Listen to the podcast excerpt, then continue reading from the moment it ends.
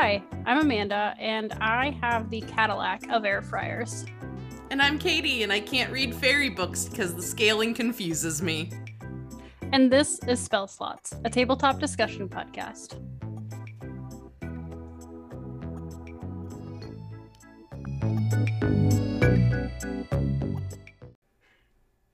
And welcome back. We're back, guys. Howdy, Um, everyone. Hello, hello. This is uh, another episode in our series of fifth edition D and D back back to basics. Uh, so Katie and I, your hosts. Uh, normally we pick a topic in the tabletop world and we discuss it. However, this is part of a series where we're going over um, the, the aspects of playing D and D in fifth edition, obviously not in any of the other editions. Um, it- to give it uh, kind of like a beginner's uh, intro into some of the concepts and ideas. And uh, yeah, so this week we're going over probably one of the most technical aspects of the system itself, which is combat. Amanda's so excited. I'm so excited. I love combat. I'm so, much. nervous. There's a lot of rules. I was reading through the player's handbook and I was like, oh, I didn't know that was a thing. I was, I was, I found a couple of really interesting little tidbits where I was like, oh, okay. But then, you know, there are the tidbits where I was like, Grumpy. I've also noticed, like, I've been playing since, like, second edition. And so sometimes I will give, like, a term to a mechanic that isn't in the handbook. It's from an older edition. I didn't realize that. Like, I think flanking is a good example of it. There's not, like, a flanking mechanic, but I use that term a lot. it makes me mad. There don't might like be in, that. like, some aspects, but. Thumbs down. Flanking rocks. I'm very excited for you to pull apart the mechanics and and yell at where they could do better or they could build up more. Okay. Before we get into our subject matter, small moment. I do want to have my moment about flanking because I have an entire character build around flanking. So that's why it hurts me. There's someone personally. very angry that's like flanking is a mechanic, it's just in a different chapter and I'm like that's fair, tweet at me. It's like, all right, well, you know, subscribe. You can tweet at us and subscribe. And then you can get to tweet at us while looking at our beautiful faces. Uh, Katie looks very cozy. I am wearing my uh, Snorlax sweater that I got in LA. So I love it. subscribe. It's cuz I keep my second floor of my house really cold and I'm like like really stern about. Tell me about flanking, Amanda. Well, in systems that aren't fifth edition, when you can draw a straight line between yourself and somebody else, and there's an opponent in between you, you get bonuses. And in systems that are crunchy, like Pathfinder, you know, it's like it's kind of like the Baby Ruth, you know, Pathfinder one. It's very crunchy, kind of chewy, gooey. Anyways, I don't think uh, I've had a baby Ruth since I was like 12. we were talking at them at ye old day job the other day and i was like I, I could go for one right now but instead i went and bought kit kats and um and reese's cups I like me a hundred grand. Ooh. i too like me a hundred grand adventures obviously We're all over the place tonight. but yeah okay so do you want to start with like the first thing that happens then katie because i think we could definitely start with the procession of combat uh, and the first thing that you do in the beginning of combat is roll initiative Roll initiative. So the idea is a turn of combat lasts about six seconds in game. Um, and the idea is that everyone's actions happen simultaneously. But in reality, if all party members are yelling what they want to do at once, the GM's probably overwhelmed and underpaid. so so because Dungeons and Dragons is a turn-based system, you have to determine turn order. So you roll a d20 and you add your dexterity mod to that, plus whatever bonuses you get from like feats, say. Uh, and then the result you get ranked in your turn order. Obviously, higher number goes sooner, smaller number goes later. Uh, the DM will also roll for all of the enemies you're facing. Uh, typically not individual numbers. Like if you're facing 30 guys, you don't want to have 30 people on the turn order. So sometimes they'll see them lump them into categories. But if it's a big fight, it's at the GM's discretion how many separate numbers they want to roll on initiative. Yeah, and, and go ahead. I was gonna say if you're playing online, then you so um, one of the systems we used to play it is Foundry, and you can just click a button and it, it automatically organizes them, and it's It's nice for managing. I've seen it. Oh, it's so slick. If you tie, if players tie, uh, they can determine who they who they want to go first. If the and the DM determines any other contest for, for his monster and versus his excuse me. Players will decide amongst uh, ties on their side who they want to go first, and the DM will determine any other contest.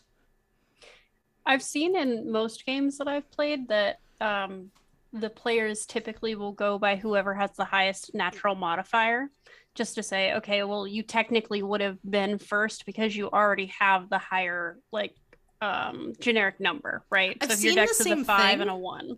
I've seen the same thing, which makes me wonder if in an older edition that was the rule. Because when I was rereading the player's handbook for this, I was like, "Oh, we always go by whoever has the higher dex." I had no idea that that was a a rule for the book from the book.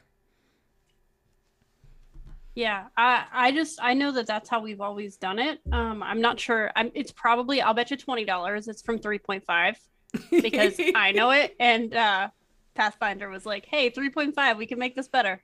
I like a de facto way, but it also makes sense in fifth ed for for wizards to be like, okay, or Wizards of the Coast to be like, what's what's a way we can simplify this? What's a a necessary mechanic that we don't want people to keep track of? And for it to be like turn order, you know, fuck it, you already rolled a d twenty, you both got fours, you both whatever, you choose. yeah, fight it out to the death. Whoever's birthday is soonest. My gosh. I played So- a board game once, uh, and I don't remember what game it was, but the rule was like, who the person that goes first is the person that like fights for it or like wants it the most. And I was like gearing up to like take someone down, and everyone around me was like has more actualization than I do. And they were like, "You could just have it, Katie." No, but we played. Okay, we played a game that was your birthday first. Actually, I'm pretty Hmm. sure Curses is your birthday first. I want to say apples to apples is too. I'll betcha. But uh yeah, so initiative is essentially how you determine who goes when. Um so the nice, you know, it's an easy way for a DM to track who's going and, you know, like Katie said, 6 second turns. Uh, a turn itself is composed of a couple of things. So you're going to have your standard action, your movement, um, any bonus actions, and the potential based on your class for a reaction. Um, so not all reactions apply, but you only typically get one per turn. Technically, all of those are only one per turn. Um, reactions don't happen necessarily on your turn, um, but you get one of all four of those. Uh, in previous editions, I know we keep citing other sources. We're like, we're talking ed, and we keep talking about other systems we played. There was a way to like roll up or roll down, so like action can become movement, movement can become bonus. Um, but I think that fifth ed balances it really well, in which like you can take uh your action to dash and go farther, or um, I, I just think it's a lot more straightforward and, and balanced and easier to learn. I, I something I really like about fifth edition compared to like other systems I've played. That while it's still not like super simple, not like races where you just have like four stats, um, but it's simple enough that I think it's easy for new players to learn. Yeah, I absolutely agree with that. Um, and you know, e- each part of a turn having its own very pointed like um, attribute also again helps to just reinforce what each of them is for. You Mhm. know, so versus in other more complex systems, uh, knowing what you have and when you have it can be frustrating. Um, I think that you know to carry on our conversation about systems that aren't fifth edition, Pathfinder second edition also saw an opportunity to simplify that by uh, simply saying that you get three actions. I like it. Yeah. I don't I don't play Pathfinder, but I think I, I like it in theory. And that makes a lot of sense. It makes it more exciting, different stuff you can do. It's combat crack cocaine. We'll talk about it in our second edition series. Well, I've seen board games have the same mentality. Like you get to do three of any of the following on your turn. So that that kind of linearizes it. I think in order for fifth edition to be balanced, the idea of you can do one attack, and depending on like how that is for your class, it kind of it's their approach to balancing. Yeah, no, I agree. So your action can be one of like a dozen things. Yeah, it's a But lot. most, but most commonly, you're going to use it to attack. Yes. Uh, your attack is going to change a lot based off of your class. Um, but at the very like surface level, you're gonna roll make an attack roll, which is a d20, plus your proficiency if you're proficient in the weapon you're using, and your either strength mod or your dex mod, depending on again the type of weapon you're using. Um, the result of all of that, you're gonna tell the DMs. Say you rolled a four, had a two for your proficiency, six plus a two for your dex mod, eight. You tell the DM does an eight hit the whatever target you're trying to hit. Uh, and they'll either tell you yes or no, dep- and uh, that'll be a versus the enemy's armor class. Again, Dungeons and Dragons has exceptions to everything, the circumstance, the environment, but typically it's your attack roll versus the enemy's AC. Uh, if you ex- if your result is higher than the enemy's AC, you hit it. You then roll damage. Uh, damage is determined by your weapon type, um, some exceptions may apply. Welcome to uh, turn-based uh, TTRPGs. Exceptions will apply. I'm like, here's the general rule, but there's always shit and like I've got a magic weapon or my class does something special or I'm doing something weird. But typically in my experience so then you want to roll your damage, uh, which the die you roll for your damage is determined by the weapon you use. So I think a dagger uses a d4. So you want to roll the d4 and then add your ability modifier, the same one you use for the attack. Typically it's attack or defense. Some exceptions may apply. So roll your d4. Let's say you get a 4. You add your plus 2 from earlier. You do 6 damage to the enemy. Yes. All of that is accurate. Um, I'm glad. So, yeah, no. The one thing I like about fifth edition for new players is it is commonly known as a small number system. Um, and so, with that being said, if you're just getting into tabletop, having a lot of modifiers and things to add on and things that have variables can be really frustrating to learn, um, especially when you're just trying to understand the key concepts of a tabletop roleplay game. Um, so I think that's one of the things that notes the approachability of fifth edition is that it's a low number system. It's pretty easy, even as we're talking, you can continue to track damage as you're describing each thing. I'm using easy numbers. It's always been four, a two, or a two. yeah. Well, I'm just thinking like my so in my second edition character, right? Insert I have to do like three to four like prerequisite actions, and there's a bunch of prerequisites. But then I get like a base 28, something like that damage mm. upon a hit. Like I just get it. It's fun when you're yeah. rolling bigger numbers, even if you're hitting the same frequency. Um, but, but I agree with you said. You're adding. There's less modifiers in fifth edition. Uh, so there's less things to keep track of, and it's easier for a player to figure out. Okay, I know what my dexterity modifier is I know uh, I add two to everything if I'm good at it. I roll this d20, and so there's less steps and less numbers, so it's I think it's faster to digest. When I was relearning Dungeons and Dragons in college, I was learning 3.5. Uh, and I remember being kind of overwhelmed by like trying to figure out where all the numbers were. Admittedly, I wasn't starting from level one, so I was like at a disadvantage. But I, I think fifth ed is a very good system to teach new. I, have said it earlier. It's very, it's not overly simple, um, but it's simplified enough that it's it's digestible. Yeah, I agree. And you know, for all that the combat lacks, um, again, it there was more that I found when we were doing research for this in the combat than I thought I was going to find. I hmm. know that anytime that I have played fifth edition, I have typically stuck to, I think I'm pretty sure I've only ever played the fighter class because I. What a choice! Big dragon lady with sword. Big dragon lady with sword. What what what else is there not to love? Dragon Dragonborn are like almost exclusive to fifth edition in the path or in the um, role play games that I play. So it's like, all right, well, I'm going to play a Dragonborn, and their base stat is strength. And I, you know, I was texting a friend the other day, and they were like, "What what type of class? What type of races do you normally play?" And I'm like, "Ah, oh, I take maybe like tieflings or humans." And they're like, "Why would you pick a human when you could be a big dragon boy?" exactly, because there's no um as a human as far as race goes, you don't take any disadvantages, right? It's easy because it's simple. I don't have to be like, do I have night vision? Do I get to cast this cantrip? It's just it's just very vanilla. it's easy to jump into. Um, now, the one thing that I do want to talk about is that when you're doing attacks, you have a difference between melee and range, and I think that's where we should definitely go next. Um, and so, if, if this is your your first experience with any sort of like rolling attack or anything, melee is going to be when you are within like uh, hand touching space, right? Um, now, granted, exceptions may apply, including weapons with reach. So um, it's five feet. Know, typically if you imagine like a grid system each square is five feet by five feet. So if you and your square are next to an enemy in his square um, you're going to be five feet apart. And so exactly. that's considered so melee give him a little boop. And then that's doubled with reach weapons. Exactly.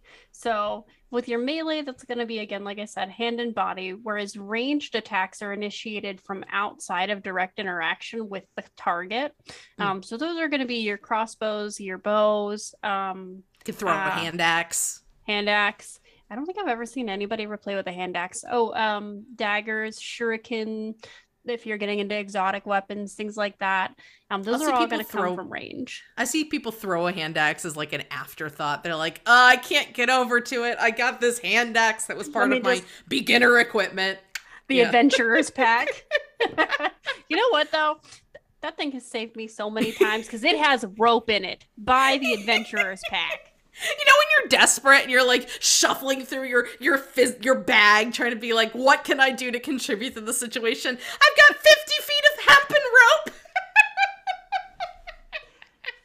the amount of times in low level campaigns the question do you have rope? has hindered us is more than i will ever admit on this podcast. It's a lot. So buy your adventures. Listeners if you don't own rope irl Get it's gonna be like seven dollars at Harbor Freight. Go get yourself some. yes, yes. We're not sponsored by Harbor Freight, but Harbor Could Freight, you if you want to imagine. I'd, I'd rather be sponsored by Ace Hardware. I mean, I I have no opinions on hardware stores. We don't. Well, because there's not like a NB hardware or bisexual hardware. I missed the goat. Oh my gosh. Incredible. Thank you. Thank you. Ace Hardware it is. Also. I love your mug. Thank you. This is my $3 Target mug. I love it.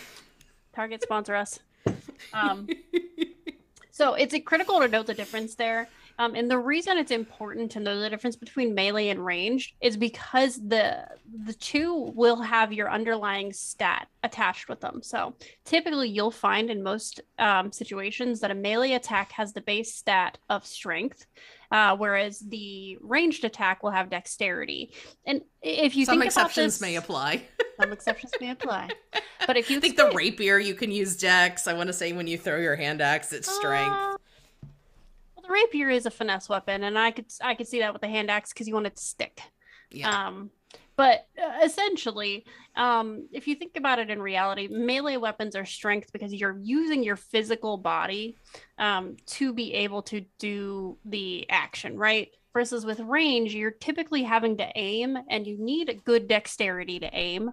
Um, so, you know, helping to kind of like link those two has always been something that's helped me to understand when trying to build like the the combat feel for my character, like what I'm actually going for. You that's know, a good point. Um, so ranged weapons will have uh range listed in their stats. Uh, typically, there's two numbers: a smaller number and a larger number. Um, the your range goes up to the larger number, but if you exceed the smaller number, you're at disadvantage. Which kind of makes sense, right? You can shoot something like 30 feet away, but if it's 60 feet away, you could you might be able to hit it, but your chances are smaller. Um, likewise, if you're trying to shoot something in melee range, if it's like within five feet of you and it sees you and it's angry, you're also at disadvantage. It's oh, it's because you don't have enough space. That's what it is. You need the space to pull back.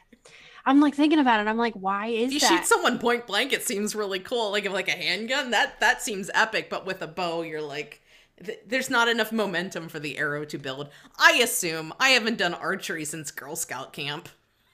I did archery at a Ren fair one time. My my grandfather was a bow hunter. Uh, so What? most of the time when I go visit him as a child, we'd go out in the back and he'd break out the kid's bone. we'd shoot arrows into like a stack of hay. Katie, did you That's say all your I have to- grandfather was a ranger? it sounds like he was a ranger. Did he also commune in the woods? no, he was a barber. Grandpa, if you're listening, I have a lot of fond memories.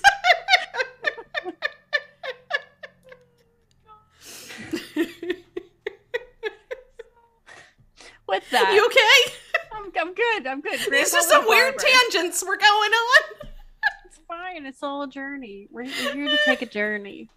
Um, but one of the most exciting things about when you do roll your attack um, is the potential for a critical, right? Um, so a critical it can be a hit or a miss. So correct me if I'm wrong, but fifth edition is in fact uh, a single confirmation system. So what that means, um, dear listener, is that you do not have to roll a secondary time to confirm that it was a critical hit. Correct. You roll once. Uh, if it's a 20, it's a critical. I want to say that it's not an auto pass for skill checks, but for combat it, it is. A 20 will always hit and always be a critical, and a 1 on a d20 will always be a, a miss, regardless of modifiers and AC. Exactly. Um, now, the one thing I do want to ask you is that with automatic misses, so your natural ones, um, in your experience, I've seen DMs flavor it, and then also I've seen where classes have effects to critical misses. Um, I just kind of wanted to see like what your experiences have been f- for that. If there are classes that have things like in Pathfinder First Edition, if you critically miss with a gunslinger, your gun jams, and you have Uh, to spend you know X amount of whatever to get it unjammed. I want to say halflings get a racial ability called Lucky, uh, and then you could also take Lucky as a feat that anytime you roll a 1, you can re-roll it. Um, I don't remember if that has to be recharged after after uh, like long rests or something. Um, I have I have played systems that if you crit fail, something bad happens. Fifth edition combat doesn't have that, um, which I I think I don't want to say I like, um, but I don't. It doesn't add insult to injury, you know. On top of being like, great, I just wasted my turn on bad luck. Now I have to spend my next turn unjamming my weapon or picking up my pulling my sword out of the rock. Uh, but I have seen GMs flavor it such, sometimes with or without mechanical in- influences, depending on the situation. Um, and in that case, I've seen it done elegantly, and I've seen it done poorly. now, keep in mind, if I if I if I crit fail, I'm mad already. Yeah, right. so so I'm going to be slightly negative towards anything that happens. But uh, both for combat and for skills, I've had DMs of your be like, "Oh, you got distracted by a butterfly," and be like, "Bitch, I'm level seven. Like, I'm not distracted by a butterfly. I just fucking missed." You can say I fucking missed. I'm sorry, I can't help but think about that Mamoru meme. Is this a critical miss? But then I've also had like um DMs be able to weave it in in like really beautiful storytelling, right? Like it's everything's really tense. You go to shove your sword through him, um, but you but you you uh, you missed. He dodges out of the way and is able to like move over here, or you like impale your your sword into a tree, and now you're you're stressed because you're trying to get it out, but the enemy's looming. Um, I don't think you need to have a mechanical um issue or uh, a mechanical change because of the mist to make it epic. Uh, and I think because it's not built in and because combat always feels hard, even if it's not hard, I don't like the idea of just sprinkling it in just cause. Yeah. So there's there's content for Pathfinder. They're called the they're like these critical decks, um, and they're completely optional. But there's a critical hit and a critical miss deck, and it's hmm. kind of like the deck of many things for the D20. So one time we had somebody critically miss, and his head exploded. Whoa. I think it would be fun if everyone agreed up front to be like, Oh, hey, we we're were gonna play we were with all these good like with it. Okay, Yeah. but I, but I think it would be fun. Be like, oh shit, she crit, she crit hit. Let what what weird effect's going to happen? And Yeah. I've played other systems that are very similar. Like you can spin the roulette now that because something happened. Mm-hmm. Um, so I'm not I'm not fundamentally opposed. Um, but I think I want it to be done with intent. Yeah. Um, and when it's not done with intent, it feels like it's just adding salt to the wound. Like I know I missed. We don't need to spend more time talking about my fuck up. Let's move on. yeah. I should have easily I should have easily hit this. Can we please move on? My feelings are hurt. I get really I don't want to dwell on my fuck up anymore than I have to. We're gonna have a podcast confession. I get really butthurt when I miss. I get really butthurt because I, I- build characters to hit. I was playing a one shot. This is a couple months ago with a group I I've played with before but haven't played with recently, and I was rolling very poorly. I wasn't hitting, um, and I made a conscious effort. I made a conscious decision to not complain about my dice rolls, um, because I've seen a lot of players be like, "Ah, fuck, I can't hit anything tonight," and um, I don't watch a lot of D and D games, but I had watched one recently where one of the players was percep um their perception of their rolls where they were rolling really bad. And I as the viewer were like, it's not that bad. Like you hit that time, you did that, but their perception was they were doing poorly.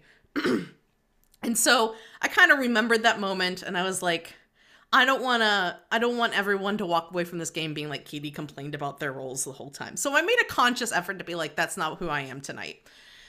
And at some point someone goes, "You're just rolling like trash."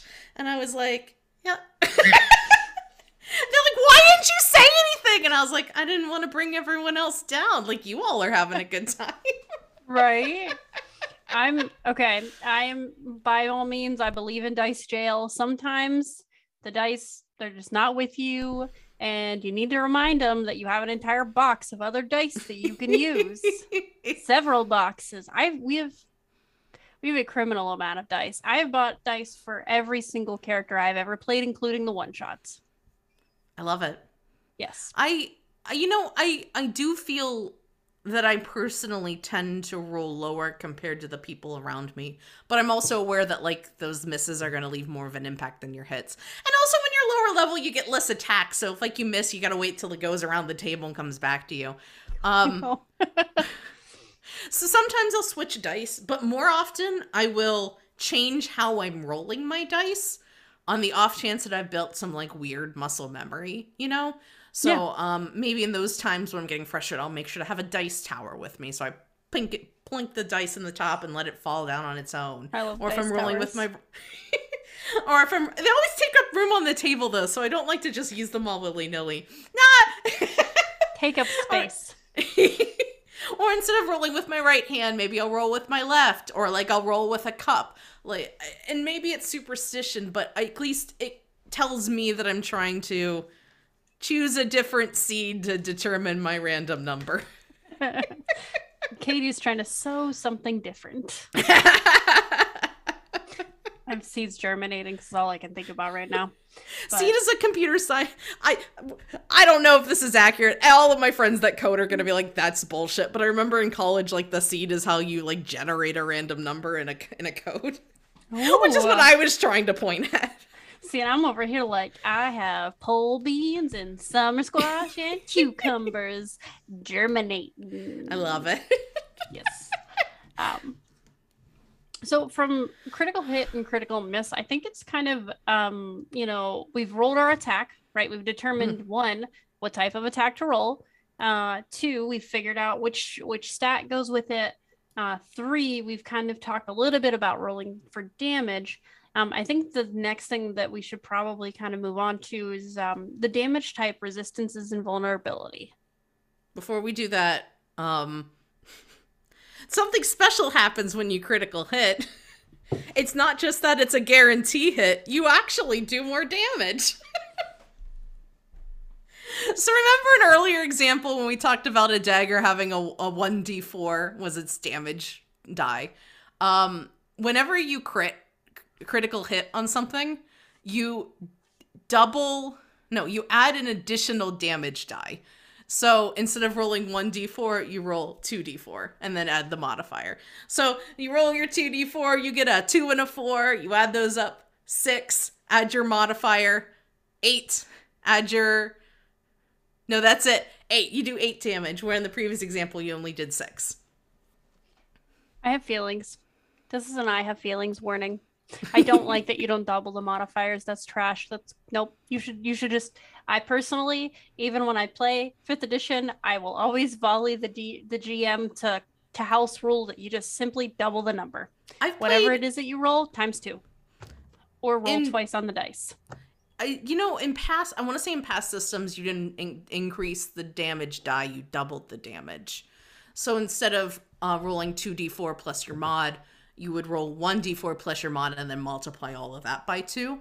I understand that 5th edition's simplicity is just increase the die. And I kind of like that, especially if your like your damage die is like 2d6 or something weird already. And so you just like add another one to your handful of dice that you shake and roll on the table, even if it results in less damage. Uh, there's something exciting about I feel like this is going to make a bigger impact. I know, but I want my modifier again. I already did the cool thing. I already hit the best I could. I want my modifier again. I don't. You don't I always. You get your modifier when you make. You don't always get your modifier on damage for spells though. In second edition Pathfinder, you do. You just can want big numbers, Amanda. I do. I like them big. I like them chunky. you like them crunchy. chunky. See, and this this is why fifth edition is such a struggle for me because I'm a big numbers person. I like them big. I like to hit the button on my iPad or on my computer, and for it to be in the three digits when I roll Look, my damage why- for my epic level character. Why do you play fifth? I know you don't play fifth edition normally. You're Pathfinder. We've made that very clear. But why have you played fifth edition then? If you know that you prefer Pathfinder. So we started fifth edition. We we transferred over from Pathfinder to fifth edition when it started to really get big. Um, right after the release, um, to give it a shot because we'd never played it before and it was simpler. I will say that foundationally, my understanding of tabletop has highly benefited from playing a, a fifth edition campaign, right? Because Okay. I was able to take all of the the this that is Pathfinder. Like I made a character for it was my second Pathfinder character. It was a druid. Uh they were a druid, I should say. And let me tell you, it took me hours to build that character and I wanted to have a meltdown through a lot of it. My significant other had to drag me through the process. So, when we transitioned over from Pathfinder to 5th edition, I was able to take a step back from all of the oh crunchy crunchy and like get some key concepts. Now, when I find myself playing 5th edition, more often than not, uh, it's because the GM that I'm playing with prefers the system and I love them and I will play anything. It's will play easier anything. on a GM when you're not having Oh, I to keep bet. track of so many things. Yeah. You know, I I've GM'd fifth edition. It is easier. I will say that. But so um, it's worth the play even if you don't stick around with it just to build up that foundation. I mean, it's it's a really easy to pick up system. Like Mm. we can pick up a game, a module in fifth edition easily. It's not something where it takes me 900 years to remember how each set of rules to works. I can just Google it real fast if I need it. I have my GM and several other players around me who are kind of more of our subject matter experts on the system. You don't have to So- commit as much as as you have to commit to like learning Pathfinder. That makes sense. Exactly. So like we did um we right at the beginning of the pandemic, we had this like it was like an experimental thing where we would do uh each of us would GM every third week. Okay. So and then I my like that. significant my significant other and I um we were GMing in the same Pathfinder second edition campaign and uh we had this uh like concept that it was like uh the world was shattered and each week they would have to find a piece of a soul gem Inuyasha um in order to get back to their world or whatever so that way it um, was episodic enough that you could keep passing the baton. Yeah, and then I like it. in the the the minds of Philin, Philin. It's there's a Phil and there's a V in there, and there's a RL somewhere. Ph- Philandro. Like the elf king from The Witcher. No, that's not it. It's a it's a one of the basic fifth edition models. We ran that one. It was the Okay. Minds of for, For, for, for Phil. the Minds of Phil. Absolutely, not to be confused with the Mines of Moria. Yeah. So there's different types of damage. Yes. That probably don't How's double that on for a critical. transition? They probably don't double on a critical because they're a modifier. Uh, so Ignore damage me. types. okay. damage types, um, more often than not, are just like flavor text for how your attack happens. Um, it your weapon will specify what type of damage it does, whether it's like uh, bludgeoning or if it's piercing. Um, also, like spells or special attacks, like uh, all monsters, they all have some sort of adjective to it. Uh, like acid attacks, piercing, I mentioned earlier, psychic, radiant. A lot of paladin abilities gets radiant force. Um, so it it serves a couple of purposes. One, it flavors the the the hit a lot better. You don't just say I damage it. You're like, oh, it, it burns away at the enemy, or you can like see lightning crackle down its skin.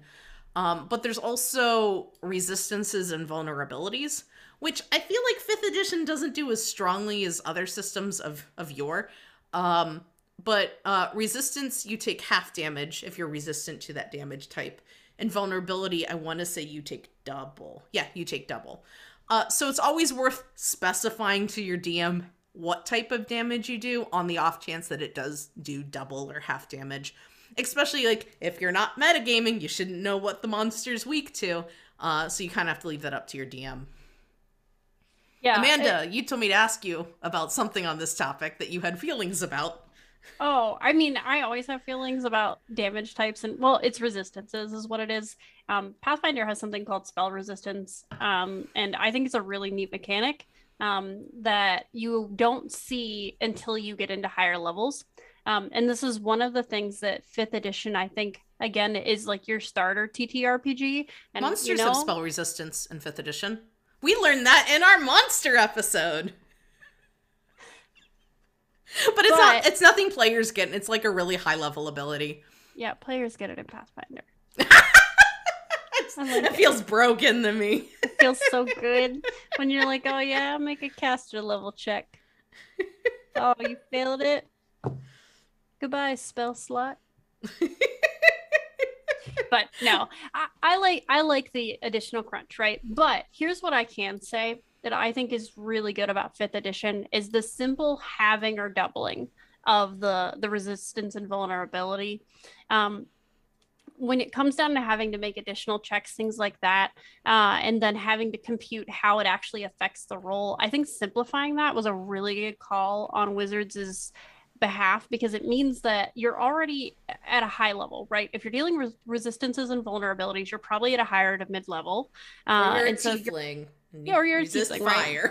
right. Um, but you end up with a much easier, again, way to uh, essentially express the the vulnerability or um, or resistance in combat. And again, it allows the the mechanic to maintain without it being overwhelming, overcomplicated. It's a, it's it's a simplified way to apply it, which I guess has been the running theme in 5th edition. yeah. And I mean. I'm not gonna lie. The first time I ran into spell resistance, I was pissed. I was mad. I was like, "Are you telling me I just wasted one of my highest level spell slots?" And my GM said, "I'm telling you, yes. Unfortunately, you did not pass the check, and I was big mad Uh. about it. But that's okay. It's a learning thing. And again, I can see where for fifth edition, like you know, especially not giving it to players means that you're going to have it come up less, and having it come up less means less rolls for." less complex roles for trying to achieve combat which leslie said at the beginning combat is one of the most technical things you can do in d&d like i was thinking about it before we recorded um, you think you know your character until you get to that first initiative You're like, I don't even know where this is. I don't know what my abilities are. I, I will say I don't see resistances and vulnerabilities come up often. Um, part of that's probably me not having the monster compendium memorized. Uh, so maybe they're there and I don't know about it. Um, but more often than not, I just I just play my character as if they don't exist, but I always specify it in case on the off chance it does. plus like from a non-meta position if you do specify it and your GM gets to add like some really cool flavor to it, like say you're dealing with something that's I'm assuming infernal if you're a paladin, right? And you do mm. really radiant damage and you're dealing with a demon and you watch them like shrink away in black smoke. Ugh, The last one shot I did, I was dealing a shit ton of radiant damage as a paladin to a monster that I was vulnerable to it, and never before have I felt like a god. Yeah, like hold on, let me hit you with my glitter. Pow. I put all of my spell slots into smite, and with paladin, I, I, I don't know if it's a specific level. You you smite once it's a confirmed hit. You don't just say I smite and then you miss. So I swung, hit, and then just poured all of my spell slots into smiting it. Yes, and isn't it so much fun though? Because you're like, ha, enjoy it. Here's my And it was still like a difficult fight. It wasn't just like I booped it and it died, but oh, it was such a fun feeling. yeah yeah and like so when you get into games where you're in like those sorts of situations where it really works in your favor you're like man this is this this this this right here Yeah. that's why we're here and because it's fun but also like that's a good feeling like you said it's the first time you feel like a god the first time in pathfinder second edition i spell crit on i want to say it was chain lightning as a part as part as part of a spell strike. So I dimensional assaulted, which means I moved within 25 feet of space because I have a baseline speed of 50. No, I'm not explaining that. Listen to our Pathfinder second edition uh, one. So I teleported 25 feet, hit them with the sword, crit on the hit with the sword and the chain lightning, and got to hit everyone else because they were oh. all within 30 feet. It's like crack. It's addiction. It's it's like MSG. That's what it is. It's MSG right there. Let me tell you. just You'll a little sprinkle of umami. Umami. Hiya. Little Uncle Roger for you for this evening. I put an entire entire head of garlic in something today. Inside you. God, garlic's so good. My onion Can we- soup. Can we take a break? Yes. Uh, with that being said, uh, now that we've said hiya, I think we should take a break, Katie.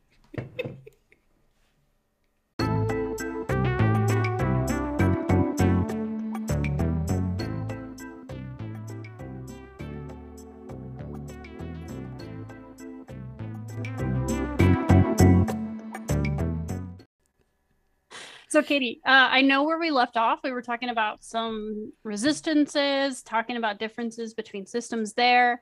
Um, and the next thing we wanted to cover was uh, a brief intro to spell casting.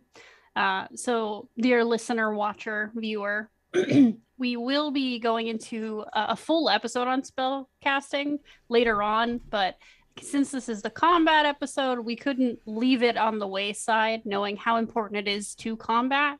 Um, People are gonna, get- cast spells in combat. we'll leave Please, the meat please. and potatoes for a future episode, but at the, at the very least, you need to know functionally how to cast a spell in combat. we could um exactly oh by the way i had a character die from a spell cast it yeah it's the first time it's ever happened like Just, straight just, up dead just Cast- now. No yesterday or Yes. Oh, Wednesday. Oh, that's why it's like fresh on your mind. Your character died. Are you Yeah. okay? oh i'm fine we got her back up but it was past constitution it was a ninth level spell yeah When, when the DM's casting a spell in combat, it scares the shit out of me because I don't know if it's gonna be like fireball or if it's gonna be like I, I don't know one of those like you fail your save and you insta die spells. oh power word kill no. no it was uh it was uh uh meteor swarm Meteor. No.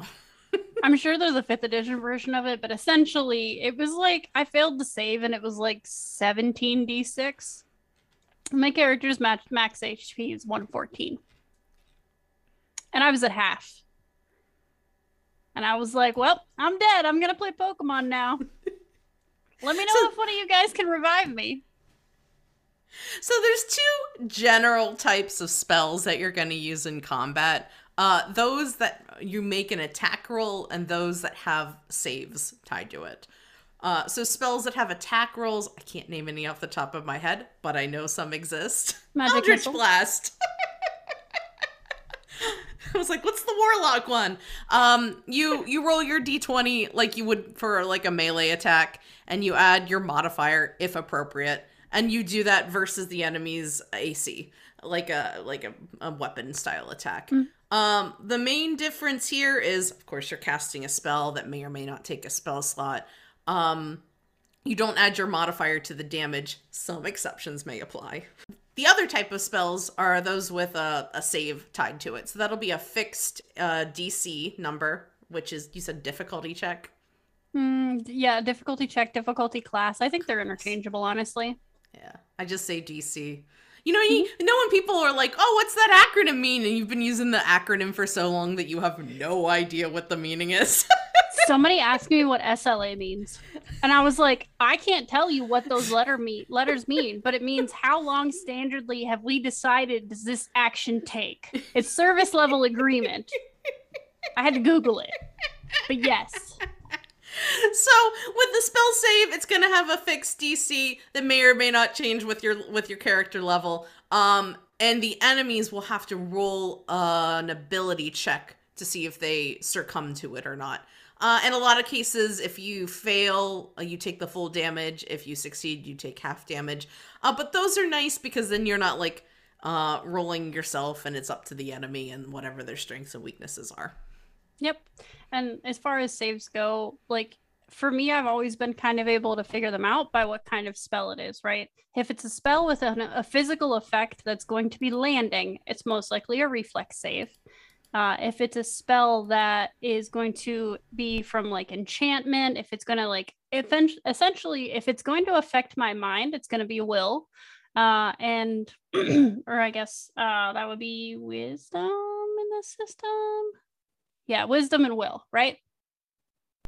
I don't i'm i think i'm getting my my Yes. my dc the spell specifies um the dc to resist a spell is 8 plus your spellcasting modifier plus your proficiency bonus plus anything else you might got going on. Yep exactly. And and the spell itself at the end will tell you what class or sorry what type of save that you need to do um from there. Not you the guy you're hitting. Right right sorry. Uh, let me A get my of player hat on. I had my gm hat on. A lot of cases with spells that have spell uh, that have saving throws they do like an aoe or they hit a bunch of people. And so i think that helps keep the flow of of combat steadier too. You're not rolling Mhm. attacks against each enemy um but you have a flat number that everyone has to beat and it, and it makes a lot of sense in reverse too if like a monster's attacking all the players everyone has to make a constitution saving throw to resist being poisoned or something exactly or you know a reflex save to avoid the ancient red dragon's fire breath The other thing I like about spells with saving throws because it specifies what attribute is tied to it. If you're like in the heat of combat, you can start to work out enemies' play styles. So you can kind of guesstimate what attribute they would be bad at. There's also Yeah. other like abilities and spells that might give en- uh, enemies disadvantage on specific saving throws, so you can kind of uh, strategize a little bit that way. Yeah, absolutely. Like I was thinking, I was actually just thinking about that when you were talking. Like if you have a big monster, more often than not, monsters tend to be neutral unless there's something specific about them that makes them not neutral. And if they're not necessarily a very intelligent monster, well, then a save that's based on constitution is probably not a wise idea because they're probably pretty hardy because they're a big monster. So it takes a lot to move all that monster around, you know. So they're pretty hardy. So, you know, whereas if they're not using words, they're more reacting to what the situation around them. They're not doing anything that would have to do with like a spell or anything like that. You can probably assume that a spell that's going to affect their mind might have a better shot than a spell that's going to affect their body. I kind of look at it from, um, I guess maybe not monsters, but people, right? If you're fighting a fighter, you tend to know what attributes fighters like. Yeah. Or if you're fighting a warlock, you know what type of attributes warlocks. So you can kind of like play in, and it's not sharp, sure proof, right? Um, but it does help like add a layer of strategy and try to like fig- like help you fight in battle. Yeah, absolutely. It's kind of like the type advantages a little bit in Pokemon, you Mm. know, like it gives you a little bit, and it might not be the full info, but at the very least, you know, you got a pretty decent shot. Um, especially like when you get into like mid to higher level games, it's good to know that stuff when you're using your higher level spell slots as a player because you don't want to. Like, Oh, I hate using a high level spell. spell. slot and then it misses or they pass. Or that's that's or the they're other completely thing. unaffected by it. If it's That's a mind the control other spell thing and I you love use about it on something undead, they ain't That's got the no other-. That's the other thing I love about saving throws is like, um, I as a spellcaster really fucking hate throwing away a high level spell slot. Like I use an attack and it misses it. It's like, all right, great, that was my turn. I'll see you in thirty minutes. Um, but with a saving throw, a lot of them you still take half damage if if they pass. And so even if you like like the the dice aren't in your favor, you still did something. Exactly. Yeah. And so like again, I think that the way that spells work in 5th edition, I think it's a really smart way to do things. Um, you know, uh, there's nothing more dissatisfying than casting like a spell like disintegrate and it not affecting the person. Oh. Yeah. Which is essentially it's essentially Avada Kedavra. It's like a it's a jet of green light. We know where you were going with this. My But brain heard abracadabra and then it Oh, referenced that to earlier when you mentioned Pokemon and then you were I was like, how do they disintegrate? They teleport. and I was just like, I'm gone. I figured it out. You did the motion, but I had to take a detour. right? Have you seen that trend on TikTok though? Yep. Oh, it's so good. But yeah, so again, like I like that there's that like quick versatility as a sp- but it's quick versatility. As a Yeah. spellcaster, stuff is already complicated enough. Right? It's fun. It's fun. It's a good time, but there's some braining necessary. uh, the other other thing you need to be mindful of when you're casting spells in combat or casting spells in general is spell range. Um, a handful of spells require you to physically touch the opponent, so that you have to be in melee in order to cast it. Um, but even if it's not a touch spell, there's still a range located there. Uh, so you need to be within that range in order to hit the target. Exactly. Yeah. So, oh, um, the only thing I wanted to ask you before we move on from spells, uh, I know we talked about reactions, or we're we're going to be kind of going into that. Um, in fifth edition, spells within melee do they cause attack of attacks of opportunity? So in fifth edition, attack of opportunities aren't they're not not powerful, but they don't trigger very often, with some exceptions. Uh, generally, attacks of opportunity happen uh, when you're trying to leave an enemy, uh, leave melee range from an enemy. Um, Gotcha.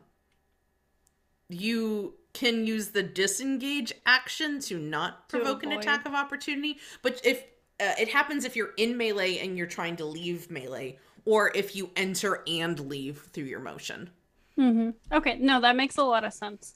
Um, just you know, experience from other systems. You have you know a whole nother slew of complications with uh, spells provoking because then you have you know the counter to that is casting defensively, and then there's a whole slew of other things you got to do. We're not gonna worry about it. there's a lot of cases for reaction since we're there now.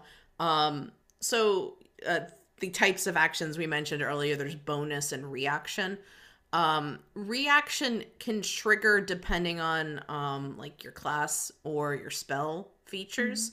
Uh it'll say that you can use it as a reaction to x so i think there's um there's a shield spell that you can use as a reaction if you're going to be hit with with an attack that would um that that's confirmed hit uh, Okay. it gives you a plus two to ac so you could use your reaction action you can use your reaction to cast the spell shield to give you yourself a plus two AC.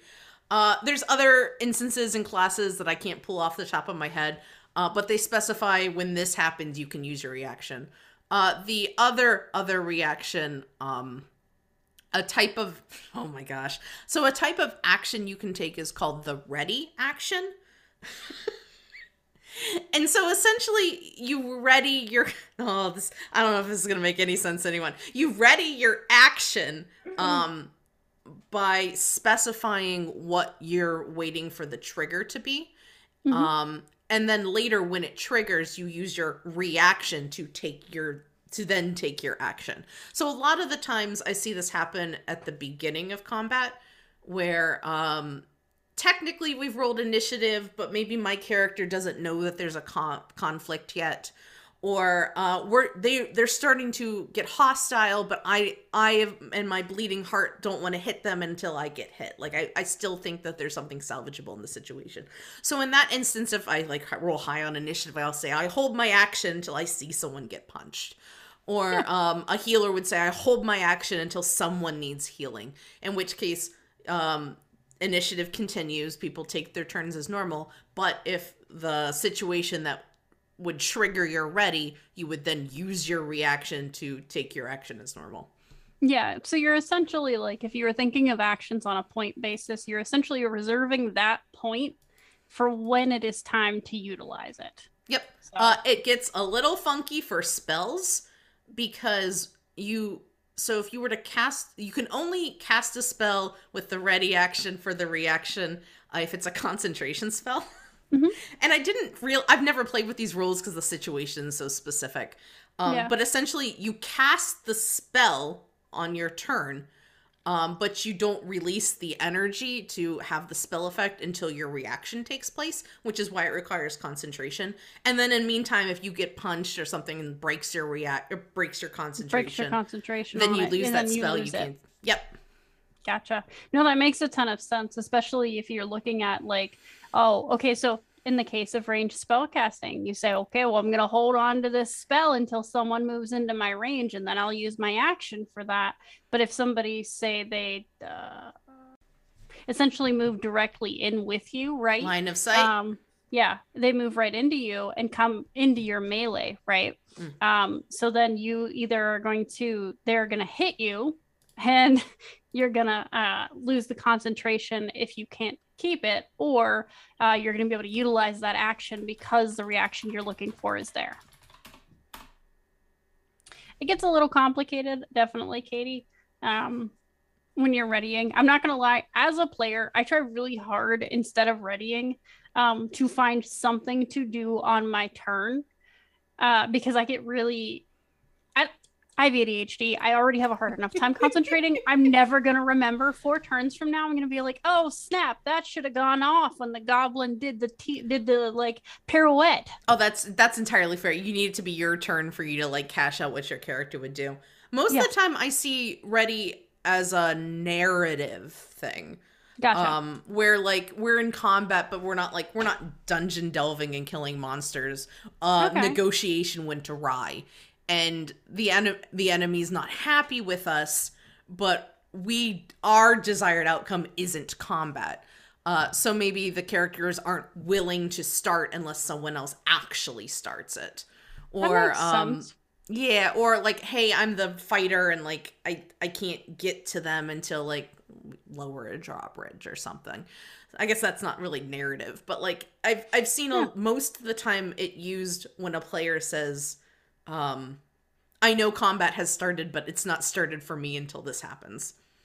Okay, that makes we, sense. We've mentioned concentration a couple times now. Uh, concentration is there's certain spell types that require you to concentrate to keep the effects active. So either you cast it and then it's an ongoing effect, so you have to take up some of your mind to keep it active, um, or as we mentioned earlier, you have to ready it in order to release it when you uh, when you use your reaction. Uh, in both of those cases, you're still taking up part of your mind, um, focusing on the spell, which is the, the point. You're concentrating on it. Uh, so the downside to that is something can break your concentration and fuck you up. uh, so that happens when you take damage, um, and also some other exceptions. So uh, if you take damage while you're concentrating on a spell, uh, you have to make a DC 10 saving throw, a uh, DC 10 Constitution saving throw to in order to maintain con- concentration of the spell. That makes sense. Like, can your body physically withstand it enough that your mind is not distracted? Yeah, I didn't realize it had been con because it's been a while since I've been punched. you tend to stay out of battle if you've got spells, but it does make sense, and I think it's a balancing thing too, because most of most of the time spellcasters have weak constitutions, but like a DC ten isn't very high, so it's I I, think yeah yeah it's a good I way mean, to balance it. On a straight on a straight D twenty, the flat check, you got 50 percent. Yep. And then minus two because I've got an eight in con. That's right, because Constitution's a dump stat. You can fight me on the in that in the comments. Because I had Constitution on the character that died, and she still died. Amanda's like Constitution is a con. Absolutely, it is. Just give me the but. Just just give me the tome of bodily health. Yeah, I know it's like a hundred thousand gold. I don't care. I have a character that learned to read for that. The whole party taught her how to read so that I could learn to read the tome of bodily health and have some health and make it into the triple digits. I think I've mentioned this on the podcast before, but I've got this wizard character I want to play that's just this little old lady. Like her her husband died, and so she found a, a book on how to cast spells, and she's like, All right, I guess I'm a wizard now, let's go. and then every town she's got like a like a niece or like a second cousin. using the I want to say the guild background, but um for that character she has no con cuz she's this frail old lady. Yeah, no, it makes perfect sense. That makes perfect sense. In my head she uses like mage hand to like as a cane that like helps her upstairs or something. it's real cute. I love that. And like I love that it's her later career, right? Like it's her later occupation. She's like, I'm, like, I'm an empty nester. My husband's done, done and gone. I don't want to be, be in this like salacious spellcaster. Cantrips in you, and it's just like whatever the wizard spell book is called. I love it. I've never played a wizard. I'm excited. So So there's the other actions you can take on your turn. this the second half of this episode has not been very linear. Listen, time time is a con- a concept we made up. Linear lineality, we made it up. Pandemic really fake. messed up my sense of time. Someone will ask me how long it's been, and I'm like, I I I will respond in the workplace. I have no concept of time anymore the amount of things that someone will be like, "Oh yeah, when that happen?" And I'm like, "Last year." And then I'm like, "Oh no, no, there was two years in between since that's happened because they're like dead time." Mm. But anyways, the other actions. uh, so we talked about spells, attacking, um, a disengage. We mentioned earlier. That's when you uh you use that so you don't provoke an attack of opportunity. Yep. Um, dodge. So that gives enemies disadvantage on attacks against you. So mm-hmm. uh, you have to use your action, but you're more dodgy. Yeah. Um, Especially if you're trying to get from like one point of the map to another. Well, in that case, you'd want to use dash. True. So True. The, the dash action lets you turn your action into a movement. So yeah. you can use your your movement, whatever your character speed is. Uh, mm-hmm. dash lets you use your movement again. Yeah. I guess what I meant like is like if you're moving through a large space of melee, like several like pairings, I would imagine you would want to dodge to get to where you're going because you're going to be moving in and out of folks, right? And dodge doesn't provoke. Or does it? D- dodge will provoke. Uh, people just have oh, disadvantage. Never mind.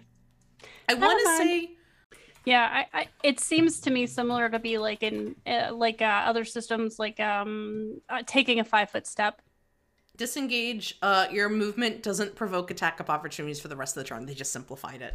Nice, nice. I know, okay. in like uh, in in your, you could argue that like you're moving in and out of different combats, and the idea yeah. of disengaging is like you're disengaging the person you're facing. But fifth ed was just like, fuck it, you don't you don't provoke attacks don't of opportunity. That. Forget that noise. it's all good. Uh, help action.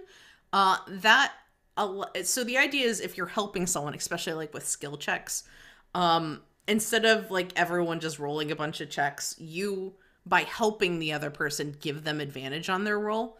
Uh, there's mm-hmm. certain situations in combat that you'd want to help. Um, like if you're like either trying to interact with um, like the environment, or if they're trying to like they're struggling with whatever uh, saving throw they've got. I don't think saving throws count ability checks. Or like I could imagine like a situation as a spellcaster where you just can't there's nothing you can feasibly do. So it's better to use your action to aid another than mm. it is to try and make something work because like maybe you've only got AoE spells left and the battle's really concentrated and they don't slots. or You you're I out of talked- spell slots. You and I talked during the skills episode that, unlike you, I saw a lot more use of skill checks in combat, whether you're trying to solve a puzzle in parallel or trying to lower a drawbridge. And that's a good use for the help action, right? Instead of everyone trying to make a bunch of checks, you can just give someone advantage on theirs. And that's slick when someone has a higher modifier than you. So, say you're trying to solve this puzzle and it's an intelligence check and like the wizard's up there like sliding these bricks around trying to figure out how to solve it and and you and your like your your your barbarian hulkiness who cannot reach the battle because it's all ranged you want to help but you don't have a brain cell to do it you can use help action exactly. Like I'm sorry. I am dedicated to being a himbo. Let me let me give you help. help the himbo action Yes. Help is the himbo action. Uh, you can hide, uh, which allows you to fuck. I don't ever use hide. when I was when I was researching it, what I what I determined was it was essentially an action that let you make a stealth check. Yeah, but the stealth check gives you uh unseen, so it makes you unseen. Okay. Just just cast greater invisibility. You'll be fine. Uh, you can use the hide action, which allows you to make a stealth check to essentially become unseen from the combat. Uh, makes it harder for people to target you. Uh, you can search. Rogues, that one's for you. Rogues get a bunch of benefits from that. Um, you can search, which is just like a perception check if you're trying to find uh, the little nugget to put in the puzzle, or you're trying to spot someone's dagger, the, the the MacGuffin that got lost in combat. You would use the search action. And then when you locate the MacGuffin, you can use your action to use an object. Object. That also counts for like drink uh, quaffing potions or like using scrolls. So use an use an object is useful uh, if you need to interact with like multiple objects. Again, it's up to your DM discretion whether it's worth using your action or not. Um, but like if you're trying to fumble with something while attacking, that might be okay. But if it's going to require any sort of like mental like it's one thing to pick up a rock, but it's another to like solve a Rubik's cube. You know what I mean? And so it's really up to the GM whether he think they think it's um requires your an action. action or not. Yep. Yeah, I had a, a, a situation where like poisonous, noxious gas was coming in the room, and so they were having to use a full action to shut the vent because it was essentially as much as it would take for them to make an attack, in my opinion, to be able to shut these rusty vents. That makes sense, and that's a good way to like interact with the environment and give not uh, people a non-combat way to influence combat. Yeah, because I mean they were taking some serious status penalties because of the the, the noxious fumes.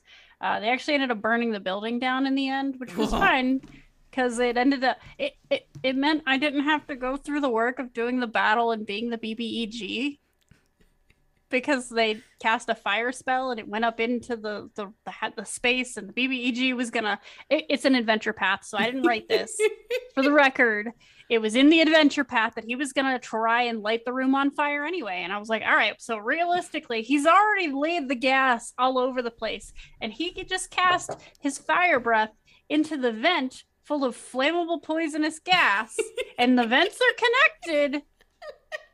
Ergo, like you know how fire and uh, fire eats oxygen, and it just goes Just goes. right. And I was like, well, I mean it tracks. so they, I love of- it when DMs will reward players, be like, "I guess this is gonna happen." Yeah. I um I played a game. Oh my gosh, what setting was it? Apocalypse Prevention Inc. I want to say it was uh, a homebrew. Not yeah, it was a homebrew campaign. Um, and I don't remember the specifics. Um, but it was a lot of intrigue. So we were trying to like figure out what's going on. Someone's doing a bad thing, and like it was all com- cumulate- cumulating. It was all building up to this moment where like um the big bad evil guy was going to invade and like take down the castle, right? Um, but we had figured out m- and resolved most of the aspects of that plot. Um, Yeah. and we didn't know this at the time. We just were getting ready for the invasion, and the big bad evil guy walks in by herself and not super strong. And so we like we we had a conversation with the DM afterwards. We're like, that felt a little anticlimactic. And the DM's like, that's because you fucked up everything she had planned. went down a list of like seven or eight bad things that were supposed to happen that we managed to like find and resolve before the con. Like it was so it was supposed to take place um during uh the Black Plague. And so one of the big things she was using was she uh, was controlling like swarms of of rats, and so they were going to invade the castle and like just spread this plague, right? Um, but apparently, like we had put together that she had rats, and so my character learned how to talk to animals and talk to all the palace mice. And we're like, hey, there might be some bad mice coming in soon. If you help us patch up all the holes, we'll bribe you with cheese. And so we sealed up all the hidden rat entrance. That's incredible.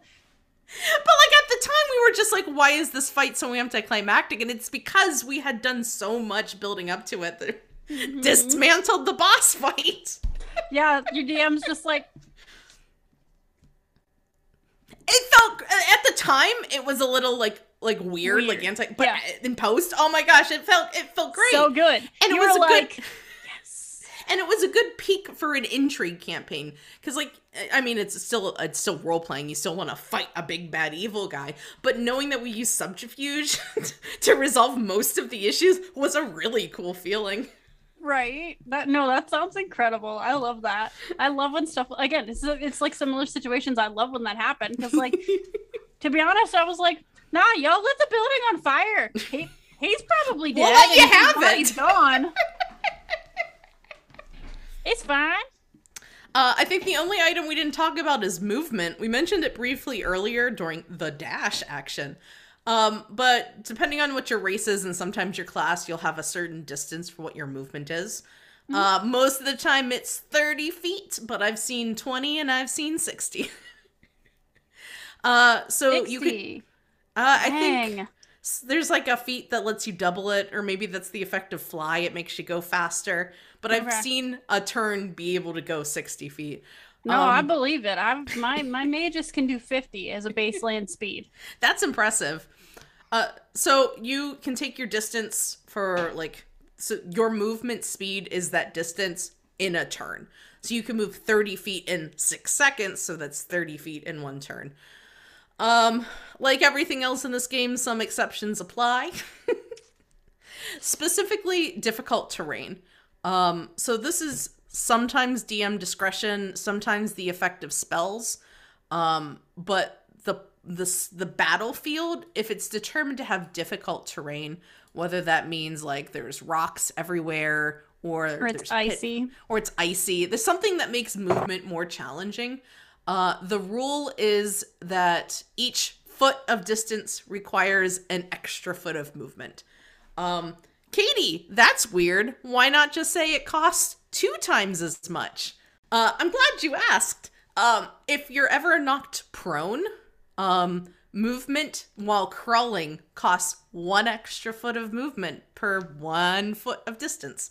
Uh, so the the calculation becomes easier to be like, okay, if it's difficult terrain and I'm crawling, um, this square takes three, not four, which would happen if you were multiplying. Exactly. Yeah, I made that same note around prone, and I was like, oh, okay, okay. I read through it. I was like, plus one, that's dumb. And then I read prone, and I was like, oh, and there it is. It's because they don't multiply, but they stack. yes. You can tell there was probably like a big argument in the wizards boardroom where they're like, how the fuck do we define movement? It gets so complicated though sometimes because like no, we we have this big battle, this big. It's like getting towards the end of a campaign, and we're playing Fist of the Ruby Phoenix and second edition Pathfinder. But I gonna, promise this. Not gonna lie, every time I hear it, I hear fisting the Ruby Phoenix. I mean, if she'd let me, no, I'm kidding. My character's Ace. Anyways, but so my my GM made a map because the original thing is kind of like like the tournament of power in Dragon Ball Z. It's just like a flat like uh, battleground, and that's kind of boring. And so what they did was they divided the battle map into quadrants, and then each quadrant had like a special effect, right? So like the one was all like lava and all sorts of stuff like that. And so we have a um Not a drow. What's the water elf? Genasi. No, that's the air elf. You can have a water genasi. I don't know if that's the answer you're looking for. It's not. It's gonna drive me Uh, nuts. silky. it's fine. Hold on. A water gonna look it nymph. I'll look it up. Undine. Undine. Oh, I wasn't gonna get that. Well, I know they have them in fifth edition. no, they do. Wasn't gonna guess it. Because every time I hear it, I think undying. yeah. Well, okay, so so we we have an Undine, and she wouldn't go into that quadrant because for her, like it was detrimental. Lava, fire, negative Captain Planet. Mm. However, there was a hole in the in the ice quadrant, and the amount of folks that she dragged into that hole because she can breathe underwater. Chef's kiss. Absolutely. It didn't cause them a lot of damage because the you know the checks whatever what have you, but it did cost them actions. Mm. And and the way that when you're when you're in battle, causing an enemy to lose action economy is one of the most effective ways to continue winning the battle when you can't deal damage. I don't know if I'd agree with that in fifth edition.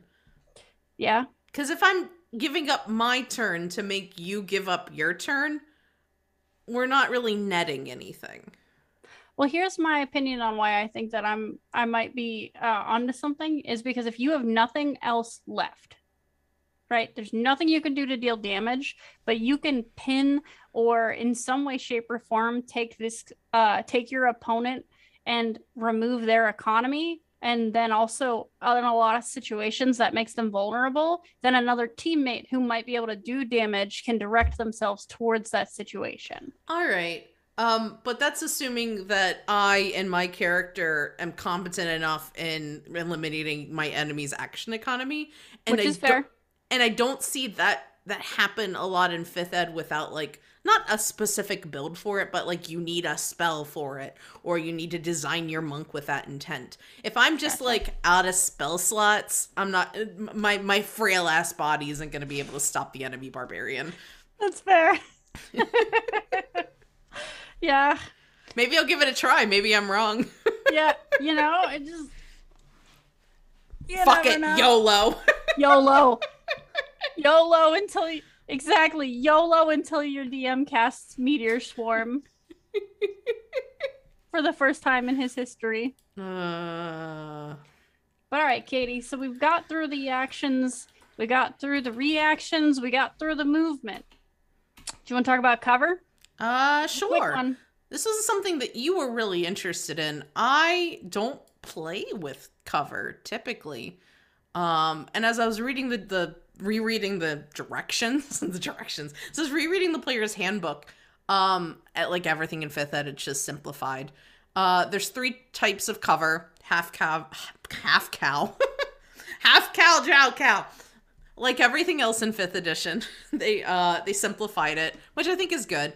Um, there's three types of cover half cover, three quarter cover, and total cover. And the idea is like just proportional to your character, how much of you is hidden or uh, blocked from line of sight. Uh, half cover gives uh plus two to ace, uh, plus two bonus to AC and dexterity throw saving throws. Uh, three quarters gives a plus five. Uh, and total cover, like if you use your hide action, uh, means that you cannot be targeted with an attack or a spell. Some exceptions may apply. Yeah. Um, I guess like for me, we play a lot of campaigns, and because we use maps a lot, I justify cover as much as I possibly can in the hopes of reducing the in the hopes of boosting so in the hopes of the of them having a 50 having to roll the percentile die for that 50% miss chance, I will always try and justify cover. Um because once again, if I can make it so that there's one more thing between them and hitting me, I want to, especially as somebody who's uh, got spellcasters near and dear to my heart. I try real hard not to take damage because I can't take a lot of it. No, in hindsight, maybe this is something I should be asking the DM for. Say, oh, I jumped behind this log to give me some. Can, can that give me cover? Um, Yeah. But I've not. I've just not seen other players do it, and I've not seen DMs initiate that either. Um, but given how like squishy everyone can be. I'm surprised we don't use it more. I think it goes back to the theater of the mind thing. Yeah, but like I know I've got aphantasia, but I can I can if I'm in a forest, I know there's trees I can be behind. fair, fair. I have ADHD, so my object permanence is not good. I need I need the eyes. These occipitals, I need them. I gotta see it. If I don't see it, it's not there. That's valid. definitely so. having having a map and having stuff like physical stuff on the map i could definitely see that giving more inclined to using cover. And and, and as you said before pathfinder's got better cover or like more robust cover rules more so comp cr- crunchy crunchier rules which is the theme. It's okay. I know. I know but yeah, I was just I, I do like how fifth edition did simplify the mechanic. I like that there's three variances. It's very simple. Um, and it makes it it makes it easy for you as a character to justify based on how much of your body's physically covered, what instance you're in when you're asking your GM, right? Mm. So I liked it. You think we should talk about what happens in the case that you might die? We should cover hit points. Yeah, that's right. Health. Right? So we're all swinging and firing spells, but how do we like measure the impact that that has? Your hit points. So, uh, your character's hit points are based on uh your Constitution modifier, uh, and I want to say your class. There's a calculation that's put that I don't have in front of me right now, so we're just gonna pretend like we know it. Um, it goes up based off your level, so that that gets added in there mm-hmm. too. Higher levels yeah. get more hit points. Lower levels have less I mean, hit points. That makes sense. The longer you're alive, the better at you get at it. Yeah, it makes sense. Uh, so as you're taking hits, you're going to reduce your hit points accordingly. Uh, yeah, if you just hit like most systems in gaming. Feels real weird to explain this. Uh, if you hit zero, you go down. You don't die instantaneously uh, unless you take like double your health. Um, mm-hmm. You are considered downed, and you have to start making um, death saving throws. Death saving throws. So you don't always. Uh, you go down, you don't necessarily die. Uh, the exception to that rule is if you take, um, after you hit zero, the remaining damage you haven't tallied, if that is equal to or greater than your max hit point or your maximum yeah, your possible hit points. And in much. which case it was it's instant death. You just get punched so incredibly hard that there's no saving you. Yeah, yeah, you get hit with a swarm of meteors. so one of my favorite things about death saving throws, and it's something that they they added into second edition of Pathfinder, and you can definitely see where the inspiration was from, is just the flat DC. So essentially, in that situation, you roll your d20, and anything that's a 10 or higher is considered success, right? So, uh, now correct me if I'm wrong, you get multiple turns um, for your death saving throw to continue your different stages of dying, right? You keep rolling until you get up or you die. Yep, pretty much. So, or you, you get stabilized. Yeah, essentially until you stabilize. So, when it comes to making your saves, um, you essentially either get you either make three passes or three failures. Uh, obviously, three passes is stabilization, three failures is death. However, they don't have to be consecutive. Um, so obviously, when you're making your throw, your saving throws, you want to be mindful of the tally on which side uh, to ensure obviously accuracy and also hopefully to ensure that you live. It builds um, a suspension too when it's on your turn. And you're like, oh, I got a, I got a pass. And you I get around next turn, you're like, oh, I failed. Yes, right. Like, do you have inspiration points? Can I have one? uh, something else to note here: um, if you roll a twenty on your d20 roll, that counts as two passes. And if you roll a one, it counts as two failures. failures. And it's very stressful. you better get your best dice out for that saving throw. Go get your GM no dice. dice. but one of the things I thought was really interesting was um and I know we're going to get to this in a second. Um, actually, one of the things now. I think is really interesting that we should probably address as well is, you know, the idea of hit dice and temporary hit points. Now, temporary hit points are granted by, you know, your ma- a magic or a class feature.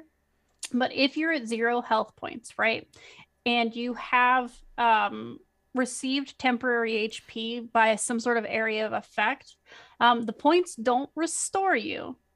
But if there is damage directed at you, they will absorb it before putting you back into below your zero and throws again. So, Yeah, so I if just you thought take that was damage while you're rolling death saving throws, it counts as an additional failure. Um, so in Amanda's case, if you have temp HP, it'll sponge that damage so it doesn't count as another death saving throw or a failure of a death saving throw. Um, Yeah. In most games I've played, DMs stop targeting people when they go down. Uh, which Same. rules is written you don't have to, but it kind of feels like it's adding insult to injury, right? Someone's already dying. Most of the time, DMs don't want your character to die. Yeah, I, there might be like a plot reason, or if it's a big bad evil guy, but for the most, I, I I can't remember a time where someone went down and someone kept trying to wail on them. I mean, the exception to that is like if they're in a burning building or something, right? You need to be mindful that they might be taking damage from a non-enemy combatant, but Yeah, exactly. And like again, eh, I just thought it was interesting that like for a system that really really appreciates simplicity, I enjoyed the very spec the that that specificity there.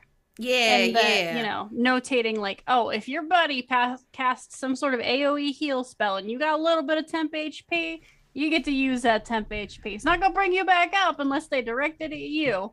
But under normal circumstances temporary hp or temporary hit points is um a non it's it's hit points that aren't tied to your hit point pool uh, Exactly. you can exceed your maximum number of hit points and essentially you've got like some magical health attached to you and it, it and it it's not permanent. It expires that's why it's called temporary. It expires whenever the spell is up or whenever it gets used. But if you get punched it'll eat up your temporary hit points first. Yeah. uh, so it's a nice way to like buff yourself before you're going into combat. Or if you're out of normal healing and you're coming in clutch here's some little bit of temporary hit points to kind of help sponge some Exactly. Or you know, if a ca- if somebody yeets your character's dead body into the rocks to get it out of the way, and the DM wants to be particular, that wasn't the case, but could have been. I did move six feet. I was thrown six feet off the battlefield. But anyways, um, so I thought that was interesting. Uh, and then I know our last and final item for battle is grappling and prone.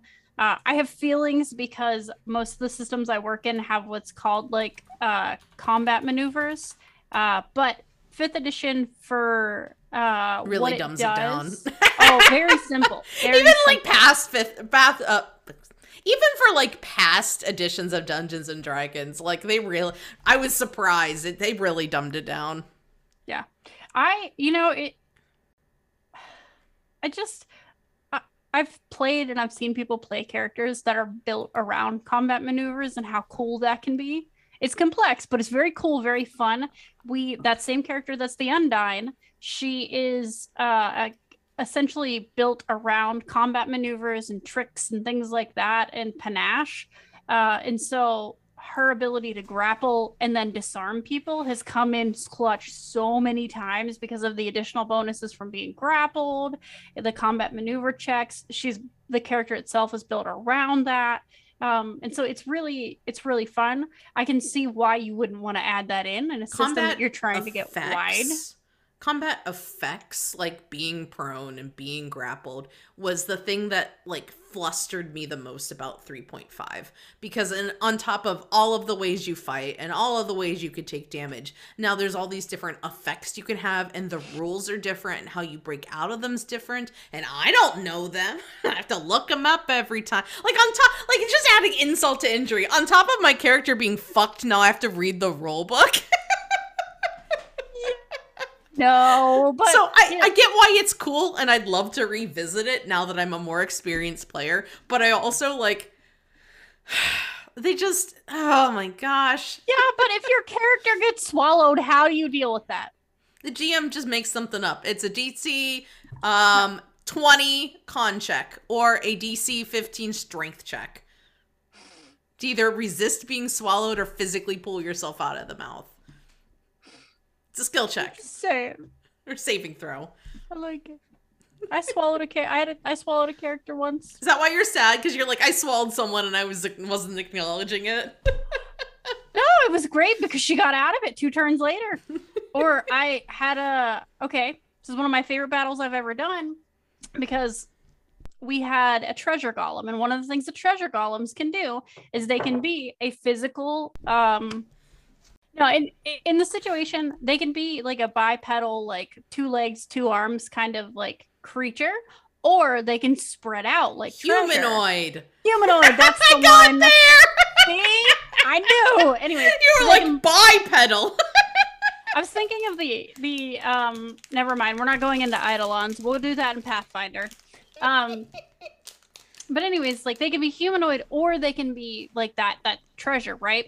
And so the the party their mission was to figure out who was stealing the treasure, right?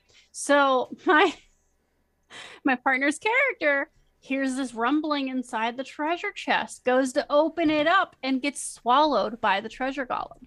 I love it. Yeah, because the treasure was stealing itself. go. Just like Scrooge McDuck, like a reverse Scrooge McDuck. yeah, I mean, I felt bad because his CM, his combat abilities were not high enough to break him out. They had to team break him out, and he spent a lot of rounds just being like, "And I failed the check," and that sucks. But when they did get him out, it was great. They pulled him from the clutches of all of this stuff, and then It's- they just like, It's never a fun fight, but it's always a great story. yeah, right. So it, it was it was interesting as a dynamic you wouldn't get to do here. I get that it's complicated, but it was fun. So fifth edition grappling, uh, you make an attack action, like, but instead of punching, you grapple. Um, as long as the target isn't larger than like one size larger than you are, and they're within range, and you've got a free hand to actually grab them, you're not like holding too much shit. Uh, you make, um, as long as you're not holding too much shit, you uh, make a grapple check instead of an attack roll, which is a strength, an athletic skill check, um, contested by their either athletics or acrobatics they get to choose. Yeah. And the rules would just be so much crisper though. like you just you just have your CMB and you roll your D20, you add your modifier. So that's if you're making the grapple, it's your CMB, B for battles, how I remember it. Uh, it's not it's not what it means. It means bonus. CMB. Yes, it's combat maneuver bonus, Mm. but I think B for battle because you're attacking. It's all Pathfinder shit. yeah, versus your CMD for defense, right? I'm already overwhelmed. I know, but it's like once it's done, it's on the sheet. It's not like after you've built your character sheet, you're just like, oh, okay, well, I'm I'm rolling to defend myself. Cool, done. Or I'm rolling to do this. Do cool, done. And like you don't have to worry about opposed checks. I don't know. I think it's a personal thing. There's a better like way to better. do it.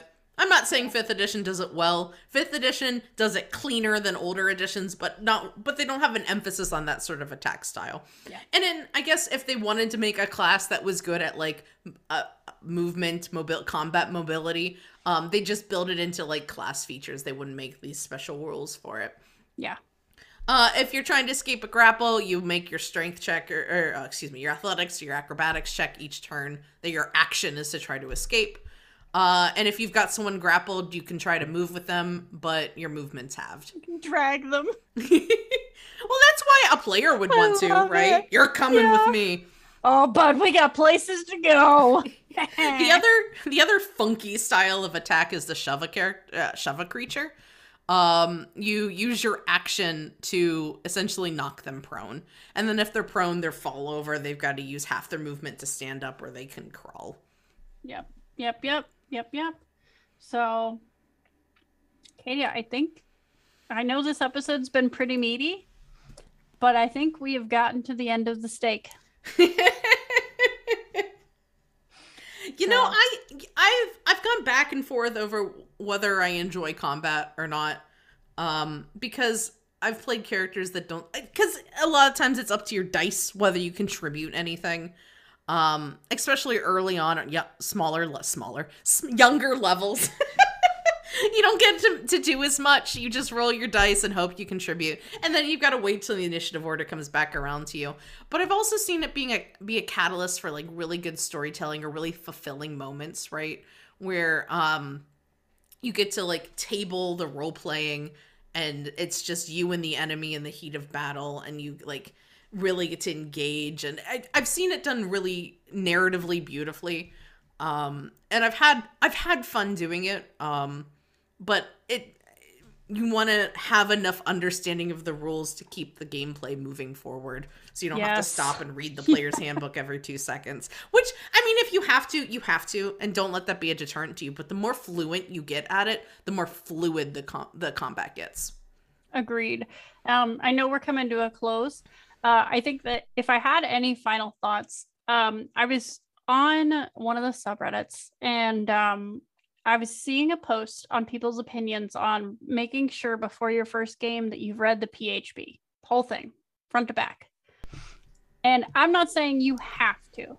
no one needs to know how much a horse costs before their But- first game when it comes to actions and economy, I would highly recommend for your enjoyment of the game if everybody comes knowing that how to at least the basics of combat. Look it over. You don't need to be me, right?